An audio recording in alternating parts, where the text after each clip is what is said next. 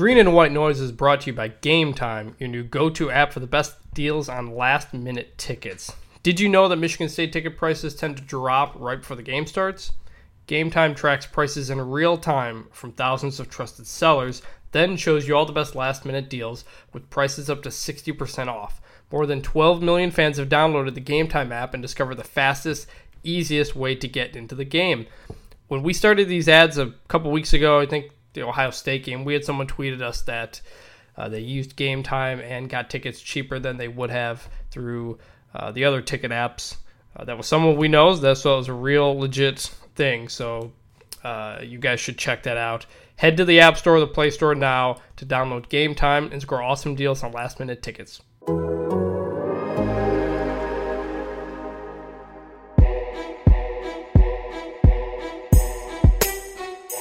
Oh, they'll fake it. Bates throws it. He's got him. And wide open. He's got Charlie Gantt inside the 10. He can walk in. Spartans win. Touchdown, MSU. Whoa, he has trouble with the snap, and the ball is free.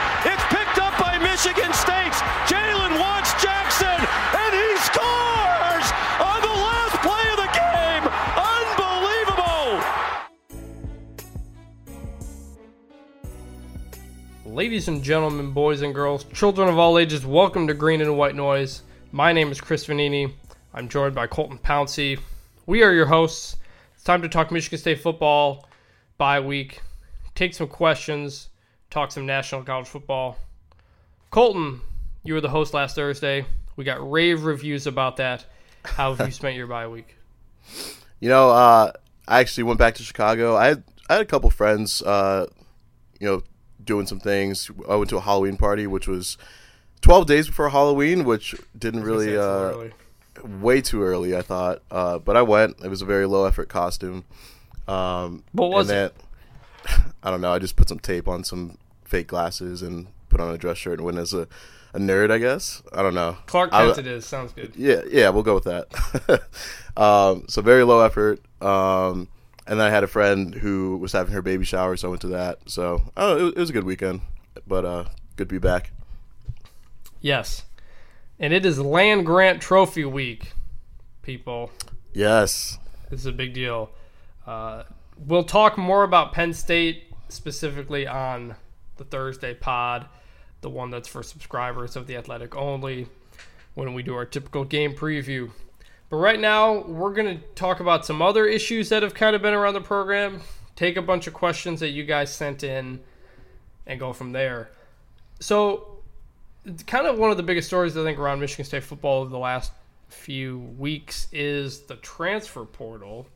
Six six players have gone in in the past few weeks. Uh, Colton, you're obviously there in East Lansing and around the program. Let's start just kind of go through these players for people who may not know, and then let's talk about whether or not this is a big deal. yeah, we can do that. Uh, so the first guy to transfer was Connor Heyward, and you know he kind of entered the year as Michigan State's starting running back. Uh, he was of all the backs on the roster, he was the oldest back, and he had the most experience coming into the year. So, uh, you know, Dantonio usually leans on that experience to start a season, but he's not afraid to change throughout. And know, after the first week, I think he had 15 carries for 43 yards. Um, second week, he was benched uh, in favor of Elijah Collins, a redshirt freshman running back. And the next three games, he had a total of nine carries. Kind of saw his role diminishing a little bit, and he decides to enter the transfer portal. So I, I don't think that was that big of a surprise. You, you kind of assume that maybe one or two of these guys would end up leaving if if another guy emerged. Um, so I wasn't really shocked to see Heyward leave. Um, but then a couple weeks later, you know, La'Darius Jefferson entered the portal, uh, another running back. so that's two of your your best pass protection backs that are now in the transfer portal, no longer on the roster. Um, and he was another young guy that was passed up by Elijah Collins, who was those two were in the same recruiting class, so you had to figure, you know, one of those guys was going to emerge, one of them was going to transfer. So right off the bat, you got two running backs who were expected to play a lot this year or uh, played a lot last year are are both in the transfer portal now. And, and Jefferson, he like Heyward can redshirt. He left. He did the four games and he could redshirt. Jefferson couldn't, and that made that very strange. It was, and the, the timing of it was odd. And I think Mark Dantonio had said that you know, Jefferson had thought about entering the transfer portal around the same time that Heyward did, um, but then he played that fourth game and got in a fifth game and a sixth game, and then he decided to leave. So I think the timing was a little bit strange, but you know, he's a player who's going to do the best for him, um, and that's what he did. He entered the portal, um, and then you have a couple guys. So Brandon Bouyer-Randle, uh, you know, he actually entered the transfer portal back in September. Uh, he's a, a, defensive player, a linebacker, and of all these guys, I think he was the player that maybe had the best opportunity to play going forward. Um, you know, he's a redshirt junior. Um, I think he could have been a starter next year had he had he stuck around a little bit, but he's more of a, a three four outside linebacker rather than a, a four three. So I think it, it would have it's a better situation if you can find a team that fits that defensive scheme for him. Um, and it was kind of hit or miss whether he would start anyway. Uh, and then we can continue down the line. Uh, Weston Bridges, he was a scholarship running back. He came in with Connor Heyward in the 2017 class. He's had a couple of knee injuries, uh, two ACL injuries, and, and one in high school, one at Michigan State, and missed a lot of time over the years. And I don't think he ever really quite got back to the player that MSU was expecting him to be. Um, you know, Mark Dantonio asked him to switch to receiver this spring. Um, so he kind of lost out. You, could tell he got passed up on that running back depth chart, and so they tried to move him to receiver, but I don't even think he got into a game at receiver. And then he had some issues uh, with the team and was basically suspended or sat out for a game. So he had some issues, and then he ends up in the transfer portal last week. Uh, we actually had three players in the portal last week alone. Bridges was the first. Cam Chambers, another wide receiver, uh, and this one is is a little bit strange because Cam Chambers was a four star guy, part of that 2016 class, um, and he never really got a fair shake at Michigan State. Um, he was always passed up by other guys, and you had to wonder if it was a talent issue or maybe the coaches didn't see much from him in practice. I'm not really sure, but even this year, you know, he entered, he got into law school at Michigan State, and it's really tough to play football and go to law school. I don't know if any of you guys have tried before. I haven't myself, but it just seems like a really hard thing to do. And Dantonio said they were going to try to make it work. Um, that's kind of a tough situation, but he was splitting time between law school and football. And there was a fan on Twitter last week that asked him, like, no, it wasn't really much of an ask. There's more a demanding fan saying, "Hey, you need to spend more time playing football. Law school is great and all, but you got to play football." Yeah, don't don't, do not tweet at players like that. Don't do that at all. so someone did that, and he responded, and he said, "I don't know where this narrative came from, but you know, I'm not favoring one or the other. I want to play football. I've, I've been asking and begging to play football, and that hasn't happened. I think I should be playing. And I think when he sent that tweet, I was a little bit of, of a, a little bit of an alarm signaled, and I think, you know, you could kind of see the writing was on the wall a little bit there. And the next day, he ended up in the transfer portal. Um, so that was a, that was a tough break, and he's trying to figure that out. I don't know how many schools would accept a football player that's going to law school. It's kind of a tough deal, but hopefully he can find a good situation for him. Does I don't know. I mean, I don't know how all this works, but is he changing law schools too? With the when you transfer, I mean, that's I feel like if the education is such an important deal, I don't know. I like I don't yeah. know if he's close to graduating from law school or, or what. That might make it easier. I don't know. Yeah, that that's that's the question I think everyone's trying to figure out right now because he did finish undergrad, um, so he's just trying to find a, a, good law school for him and play football. Uh, he's from the Northeast, so maybe he can find a school out over there. But I don't know. That's gonna be tough. And then finally, the last player, tight end Noah Davis. Uh, he was also in the 2016 class. Um, you know, he was a fourth string receiver. He was behind uh, Matt Dotson, Matt Seybert, and Trent Gillison. Uh, he was injured a lot last year. I don't think he played in a game last year. Um, so that one wasn't much of a surprise. It's it's just, it's just another guy looking for another opportunity because he wasn't getting it at Michigan State.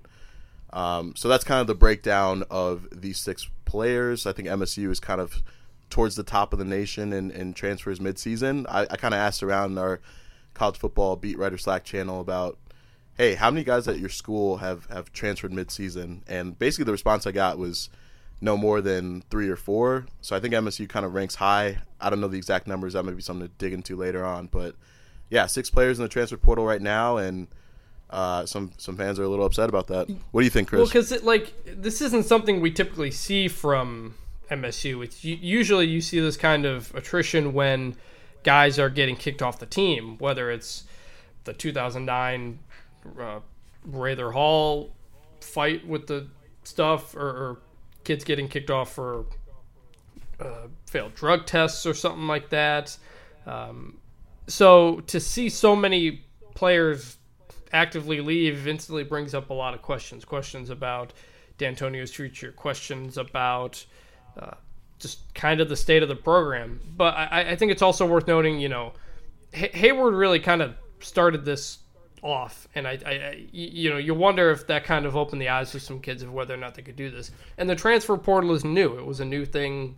What last year I think was the first year of it. So, you know, mm. do, do we compare this turnover to previous years when there wasn't a transfer portal and it wasn't as easy to get out if you wanted to get out. There's also, you know, you don't need the permission to contact anymore. That was a, a, a, change over the summer. So it's easier for kids to transfer. That is important context. I, I, think I think the biggest story coming out of this group is that between these guys and, and other guys over previous years, you told me there were what seven players left from the 2016 recruiting class.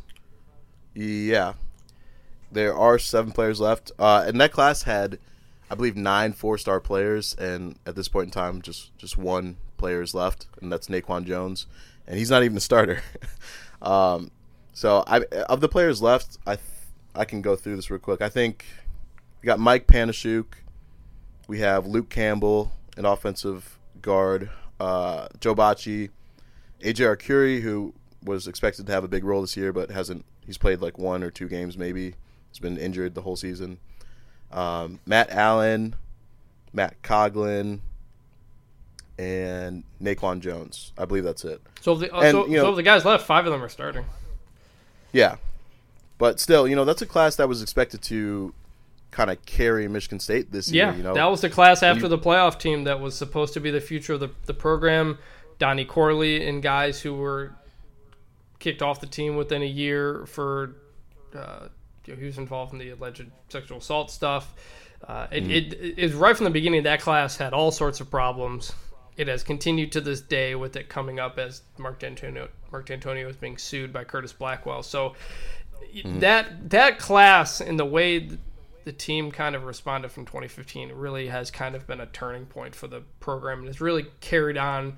You know, because when you lose a lot of guys from a class, you can't always immediately just make that up in terms of numbers. Yeah. And that's that's a question I have right now, and I put it on Twitter, and some people disagreed that th- this can cause issues for years to have seven player, six players leave in the span of a few weeks.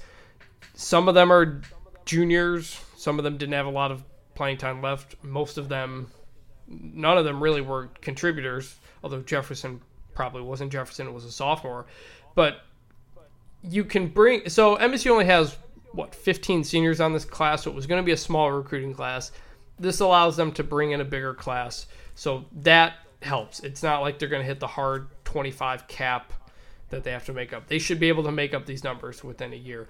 But in terms of having guys on the scout team, having running backs who can pass block, uh, guys who get reps in, in, practice and in games, this stuff matters in terms of depth. They're, they're you know, 80, yeah. 85 scholarships. You take away the guys who are redshirting; those numbers get down really quickly. And anytime you're losing six guys is, is not a good thing. It can cause problems. So they can bring in guys next year to fill the spots. But can those guys do the same thing on the scout team? that a senior would have. Probably not, and that that's what I mean when I say these things uh, factor on for a few years after they leave when you have such high numbers. Yeah, I, I think I think it helps that you know they're kind of all spread out over the place. You know, La'Darius Jefferson, a sophomore, you got some redshirt juniors, seniors. You know, it, it, it kind of spreads out a little bit. Um, I think that helps rather than like one class just being decimated like the 2016 class. Um, but yeah, you know, it, it, definitely hurts in the short term. You know, we mentioned La'Darius Jefferson and, and Connor Heyward as pass protection, and what have we seen since Matt Seybert getting in the backfield mm-hmm. on, on third and long, and that's that's the biggest tell. You, everyone knows you're going to pass if you have a tight end in your in your backfield, and Brandon Bouyer-Randle was going to be a situational pass rushing specialist, and pass rushing has been a little bit of an issue this year. You know, Kenny Wilkes hasn't been getting the consistent pressure that he had last year. He's getting more attention. Um, you know, teams are getting the ball out quicker against Michigan State to kind of offset that. So I mean, it, it can definitely hurt your team in the short term. Um, I do think coaches would probably prefer to go for you know more young players with those scholarships rather than bringing in someone from the transfer portal if you if you have the available space. Um, so I think that kind of benefits them in a way, but yeah, I, in the short term and, and what you're trying to do in 2019, it definitely affects some things. Yeah, I think the 2013 class also had a lot of attrition that year, and that partly led to why 2016 was such a bad season, and now we're seeing 2016 attrition lead to this. But yeah, it's it's it's not something we typically see with Dantonio. Normally, when you have this turnover, it's it's guys getting kicked off the team, but you usually don't see this many guys actively choosing to leave. So we'll have to see mm. how it uh, plays out. But um, there's still a season this year left to play. Like I said, Land Grant Trophy Week. Uh, but before we talk Penn State Thursday, let's. We decided to take some questions. Open up a mailbag. We sent out the request for questions at bad times during the day, so we didn't get a ton, but we got some here. So let's let's start here. This one's from Bill DeFilippo. He's actually a Penn State fan, but he says, "Is Felton Davis attending this weekend's game solely happening to give every Penn State fan nightmares for the next six days?" And that's that's a fair point. In, in 2017, the MSU when he had 12 catches, 181 yards, and a touchdown. Oh, I'm sorry, 2017 was the rain delayed game, very rain delayed yeah. game at Edwards Stadium. Last year in in Penn uh, at Happy Valley, 2018, eight catches, 100 yards, two touchdowns. So you can see why Penn State fans are happy that he's gone. What I think MSU should do with this is so there was a high school in St. Louis uh, that had a suspended player. He was suspended from the previous year, but he had to sit out a game this year. They decided to just play him with a different jersey number and basically try to hide him. I think that's what MSU should do. They should dress up Felton Davis for the game, maybe give him La'Darius Jefferson's jersey or something like that. Uh, really do a really good job of hide it, hiding it. Uh, that's what I think. You, you, you, I mean, you were there up close last year for the Felton Davis show. Uh, what do you remember about watching him? Yeah, well, well first of all, I, am kind of with you on that jersey theory. Uh, I remember in the Indiana game last year when Mark Dantonio was trying to like avoid, he's trying to like not give away who was going to be the starting punter in that game he had five guys go out to pregame warmups with the number 12 jersey. so, so, maybe he can do that with number 18. Wait, he did that with the punter? Felt, with the punters, yes. It was insane. I was like, I've never seen anything like I that. I didn't know that. I remember yeah. I remember Lane Kiffin when he was a head coach at USC had some guys change numbers on the sideline. he, uh, he was not allowed to do that. Yeah, they they ran back in the locker room and, and came back out real quick, but it was it was pretty funny to see that. So maybe they can do that with Felton and, and number eighteen. Um, but I don't. Yeah, Felton. When I was at that game at, at, Penn State, he was just a man amongst boys, and Michigan State had no business winning that game. No business. Uh, you know, Brian Lewerke. That was the game that he apparently hurt his shoulder in, so he was playing banged up at some point in that game. Uh, there were a lot of players out. I think Darrell Stewart missed that game. Cody White had a broken hand; he didn't play. Um, a, a, few of the a lot of the offensive line didn't play, which I don't know if that would have factored in that much, but they, there were some guys out there. So I don't know. Michigan State just had no business winning that game, but Felton Davis really willed them to that victory, and he had the game-winning touchdown. And I was on the field for the final five minutes, and I'm kind of you're not allowed to be behind the, the, the, the team benches, but I was passing through from one end to the other, right as Felton Davis was coming back to the sideline after that touchdown catch and he's just going nuts. Guys are like slapping on the helmet and high fiving him, and he gets up on a on a little bleacher stand there, and he starts yelling at the crowd. He's like, "What's up? What's up?" And I was right there, perfect video, perfect timing as I'm passing through. Uh, every few months, that video like resurfaces, oh, yeah. and it, it did it did a couple of days ago. So I'm like, all right, it's it's Penn State week. But uh, yeah, Felton is just is just a monster. I think MSU really misses him. Uh, it's kind of weird because in 2015 he really only played in two games.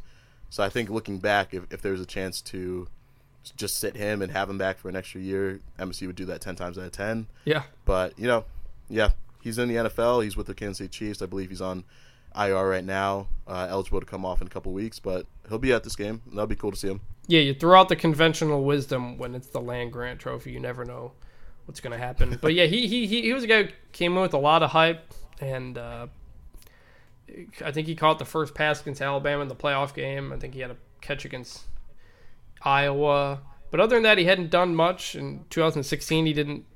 He was surprisingly invisible, and then he broke out in in 2017, 2018. But uh, yeah, if MSU could go back and redshirt him for a four game deal like they did and have him now, I think that would be uh, pretty big. Uh, also, want to give a shout out to Dear Old State. It's the Athletics Penn State podcast.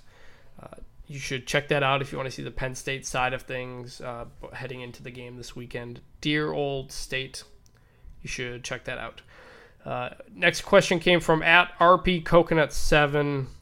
What are the odds the MSU secondary gets torched by Sean Clifford and KJ Hamler? Did you watch the Michigan Penn State game over the weekend? No, I, missed that one actually. So Penn, Penn State jumps out to a quick 21 nothing lead. Michigan comes back a little bit but falls short. The biggest thing that stood out for Penn State in that game, at least when when, when things were rolling, was uh, their ability to get the deep passes. A lot of times, Michigan was putting uh, safeties in one-on-one coverage with some of those speedy receivers, and that, that was not going well. KJ Hamler had a big touchdown catch.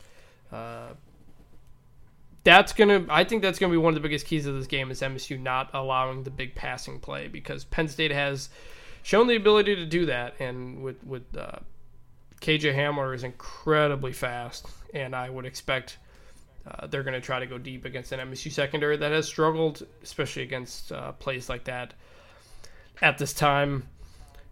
Do you have any initial Penn State thoughts or have you not looked that far yet? Yeah, I mean, just off off Clifford and, and Hamler. I mean, Clifford, he's been great this year. Uh, you know, I think there was some uncertainty with Trace McSorley kind of leaving and uh, Tommy Stevens transferring, but Clifford's been everything Penn State could have hoped for. Uh, he's got 16 touchdowns, only three interceptions this year. He's thrown seven of those to, to Hamler, who so those two seem to have you know a connection there. That seems to be his go-to guy. So I'm not sold on this MSU secondary. I, they've been torched by lesser passing offenses in the past, so I, I think it could be a rough day.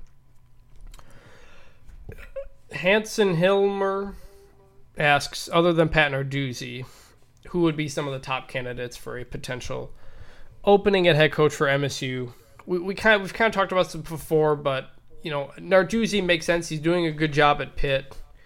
If they were able to pull him, I think that would be a a uh, a really good hire to keep things going in the, this direction other than that, uh, I think I think Luke Fickell, if Dantonio steps away or if whatever happens, I think Luke Fickell would be an ideal fit. He, he's just like Dantonio, the Cincinnati head coach. He's a former defensive coordinator at Ohio State. That's the exact same resume that Dantonio had. Uh, Fickell's been an Ohio Midwest guy his whole life. He's done a really good job getting Cincinnati back up to being a, a, a really good program. I, I, think he checks. I think he basically checks off all the boxes that you could be looking for if you're MSU. Some other names that people have thrown around: Iowa State head coach Matt Campbell. I think he'd be a tremendous hire. I just I don't know if Campbell would leave Iowa State for Michigan State. I, I, I think he's most likely his next stop is most likely Notre Dame or the NFL. He's an Ohio guy. I you know maybe he if maybe he would have gotten a a look at Ohio State if they hadn't promoted from within. Um, so I, am not sure about that. Kind of the same deal with Matt Rhule, Baylor head coach. I saw some people have mentioned him, former head coach at Temple. He just got a new big contract at Baylor that they're giving him a lot of money, and he's getting NFL interest too. So I don't know if MSU would fit there, but uh, you know, Colton, I, I know you're focused on MSU, but do you have any thoughts on guys who might be fits? Yeah, I mean, I, I think you have to kind of start with Luke Fickell. He's kind of been the, the biggest name tied if there is going to be an opening. And like you mentioned, he does check every box: head coaching experience, Big Ten ties, good recruiter, Ohio ties, obviously, and a history with Dantonio. So you know, I think that would make a lot of sense. Uh, I've seen a few other names tossed around. Uh, Chris Creighton at Eastern Michigan. Um, I don't, Chris, you might know more about him than I do, but you know, from my pr- perspective, it seems like he's doing a good job uh, back-to-back bowl games. That's a tough program to win that, and he's kind of turned it around a little he's bit. He's done a great job there, and as of like three weeks ago, I thought he was certain to get a Big Ten job, but then they lost like two or three games. They bounced back yeah. to beat Western this past weekend. Um, but he's a guy who's won everywhere. I thought he'd be a great fit for a, for an Indiana or an Illinois if those opened up. Indiana's probably not going to open up now because they're five and two. But um, that that that kind of leads us into our final two questions here.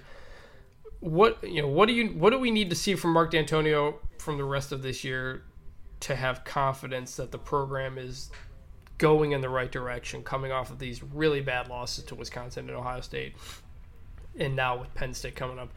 I, I, I think you need to have MSU be competitive with Penn State and Michigan. You can't get run off the field like you did in those last two games. Maybe even win one of them, and then and then you got to take care of your business against Maryland, Indy, Illinois, and Rutgers. It's been several years now of MSU playing down to these opponents. I mean, just last year this team barely beat Rutgers. I know, I know, Yep. I know they were decimated by injuries, but it was Rutgers. That's like MSU needed to pull that out in the fourth quarter. A few years ago, they lost to Maryland. A few years ago, they lost to Illinois. These are these are teams that MSU should not be having trouble with. So, as bad as these last two weeks were, I still think there's opportunity to show that things aren't completely falling apart. You've got three games there that that you should win. If you have trouble with those, if you know if, if you're struggling to beat those teams and you get blown out by maybe Penn State this weekend, then I think all the chatter we're hearing is is going to continue. That Rutgers game was something else last year. I yeah man, that was that was Brutal. amazing. Um, yeah, I agree. I, I I think you need to split against Penn State and Michigan. I think they have a much better chance of beating Michigan than Penn State, but I guess we'll see. They've had Penn State's number the last couple of years, so maybe that's a game. But Yeah, I, I don't Um, I like think- for whatever reason. I th- they always seem to play well against Penn State. Plus the games at home. I, I don't I don't know why. I've just I've never, from MSU's perspective, I think feared Penn State as much as well, obviously Ohio State, but even Michigan and, and Wisconsin. Uh, but who knows? Maybe I'll be wrong this year. But uh, you know, to, to win the last Yep. two games against Penn State, against good Penn State teams, uh, just for whatever reason MSU's played up for. I mean, not for whatever reason. The reason is because of the trophy, but you know That's that just obviously- it gets people motivated. yeah, um, yeah. It, you know the other games, Illinois just beat Wisconsin, so that game looks a little bit tougher than probably we initially thought. Uh, I think that's still a win at home. Um, Maryland is just Maryland's full of full of frauds. You know that program. They after the Syracuse win, everyone's like, all right, they could do some things, and then they've just kind of tailed off since then. But uh, I don't know. Rutgers, we'll see how that game goes. I'm more interested to see what comes of Dantonio's Tuesday press conference. Um, he didn't have one last week, so this will be the first time we've really talked to him since the Wisconsin loss. Uh, in the past, he's used these press conferences to kind of set the tone, and I think he's going to need to do that again after all these transfers and the way the last couple of games have, has gone for this MSU team. So I'm kind of looking at that, and you know, how does he respond? How does he kind of set the tone for the team going forward for the rest of the year, and what what make what will come of that Tuesday press conference? I'm looking forward to that. And lastly, is there reason to have faith in this administration to run a coaching search? Bill Beekman, the new athletic director, you know, they've got a new president. The, the Larry Nassar stuff really reshaped the leadership at the school for obvious and, and, and good reasons. Although Mark Hollis was not has not been implicated in any of that. But you know, this isn't the Mark Hollis, Lou Anna K. Simon days where you knew that they were running good coaching searches and bringing in the right people. This is a, a very unproven set of people. It's also why it, it, it's why I don't think Dantonio gets fired. I, I, I don't think these are people in positions where they can decide that it's worth firing their coach. I think it's it's ultimately up to Dantonio if he decides to retire or not. Um, I, I think it's up to him. I think it should be up to him based on you know what he's accomplished at this point too. But it's also if they do bring in somebody else, I don't think it can be someone who's a first year head coach. I, I think it has to be someone with head coaching head coaching experience, head coaching success, because he's gonna that coach is gonna be with an administration that uh, is also kind of learning on the job. So, you know, is there is there faith in the Yeah. administration running coaching search? That's I don't know, not totally. It's also why I think that. Uh, you may have to try to set things in place behind the scenes before Dantonio ultimately makes a decision, if he makes a decision. Yeah, uh, and yeah, you mentioned a candidate with head coaching experience. I think that's going to be big. We we didn't mention it, but Mike Tressel was maybe another guy that could be considered, and uh, maybe a few other assistant coaches. But you have to wonder how ready they are for a job like that. But uh, my biggest thing with you know the new administration and running a coaching search is that Bill Beekman has never done this before. He's learning on the job himself. Um, he's been asked about this scenario in the past, and he's he's pretty much said he hopes this day never comes. so um, I remember at his introdu- introductory press conference, uh, Dantonio and Izzo both spoke highly of him and said their relationship with Beekman was the reason why they wanted him to get the full time AD job. So he doesn't really seem like the guy to make a bold move like that and, and fire a coach like Mark Dantonio, who is the winningest coach in program history. So I think most you can get that out of your mind right now. I don't think Dantonio's getting fired. Um, but if he were to retire, you know, it might be possible that he has a say in it just because you know maybe he can help Beekman along. Uh, maybe there's some sort of pre-planned arrangement for one of his guys to take over. Um, I feel like that would kind of have to be how this thing plays out with a guy like Beekman in charge who has never done this before and is still learning on the job. But it'll be pretty interesting. Maybe, you know, Dantonio does step down and maybe it is a full-on coaching search and they bring in a guy like Luke Fickell. That would be I think if, it, if it's a scenario like that, I think that would make a lot of sense. And we, we've talked about Fickell and his why this could be a fit there. But it'll be interesting to see how this all unfolds. And uh, I'm not really sure much. How I'm not really sure what to think of this new administration running a coaching search. Yeah, it's important to remember this is all hypothetical. Or, you know, Dantonio right. hasn't said he's staying down, but it's the bye no. week and there's not a lot to talk about. And people People it, are asking people, about it. people know? are asking about it. People in the coaching profession have wondered about it since since last off season. Um, but again, maybe you know maybe Dantonio wins four of these last five to win eight games and decides to stick around. You know, you know absolutely. There, there, are many ways this season can still play out. Um, so we'll just have to wait and see. We'll see what Dantonio says on Tuesday. Colton, uh, do you have anything readers should keep an eye out from you this week? Yeah, so I'm going to write about the 2016 class and just all the transfers. You know, you start with 20 players and now you're down to seven before it's time to graduate, or really before that class has, has really finished up here. Um, so I'll write about that and just kind of do a, a breakdown of what happened to that class. Um, and then later in the week, I think I'm going to try to write about the land grant trophy. Ooh. Yeah. Good. I'm th- so I'm going to talk to players, get their perspective on that big beautiful trophy that they uh, haul around the field after wins like that. So uh, yeah, I'm excited about that one. A thing dreamed up by what George Perles and Paterno or something like that. I hate that this game's not. We'll talk about it later, but I hate that this game's not the last game of the regular season anymore, like it should be. There's no reason not be, yeah. to. I don't understand. It's not like Penn State replaced the final game with somebody interesting, but we'll talk about that later. So that'll do it here. We will be back on Thursday to preview Penn State, to talk more about the Land Grant Trophy, and get into actual game stuff. Thanks to everybody who sent in questions. Uh, we'll try to do more of this. There's another bye week coming up, so we'll try to do a bigger mailbag and stuff like that. Uh, so we will talk to you guys Thursday. For Chris, Vin- uh, I'm Chris Vannini for Colton Pouncy. Thanks to our producer Mike Zimmerman. Shout out to Road Dog Jesse James. We'll see you guys on the other side.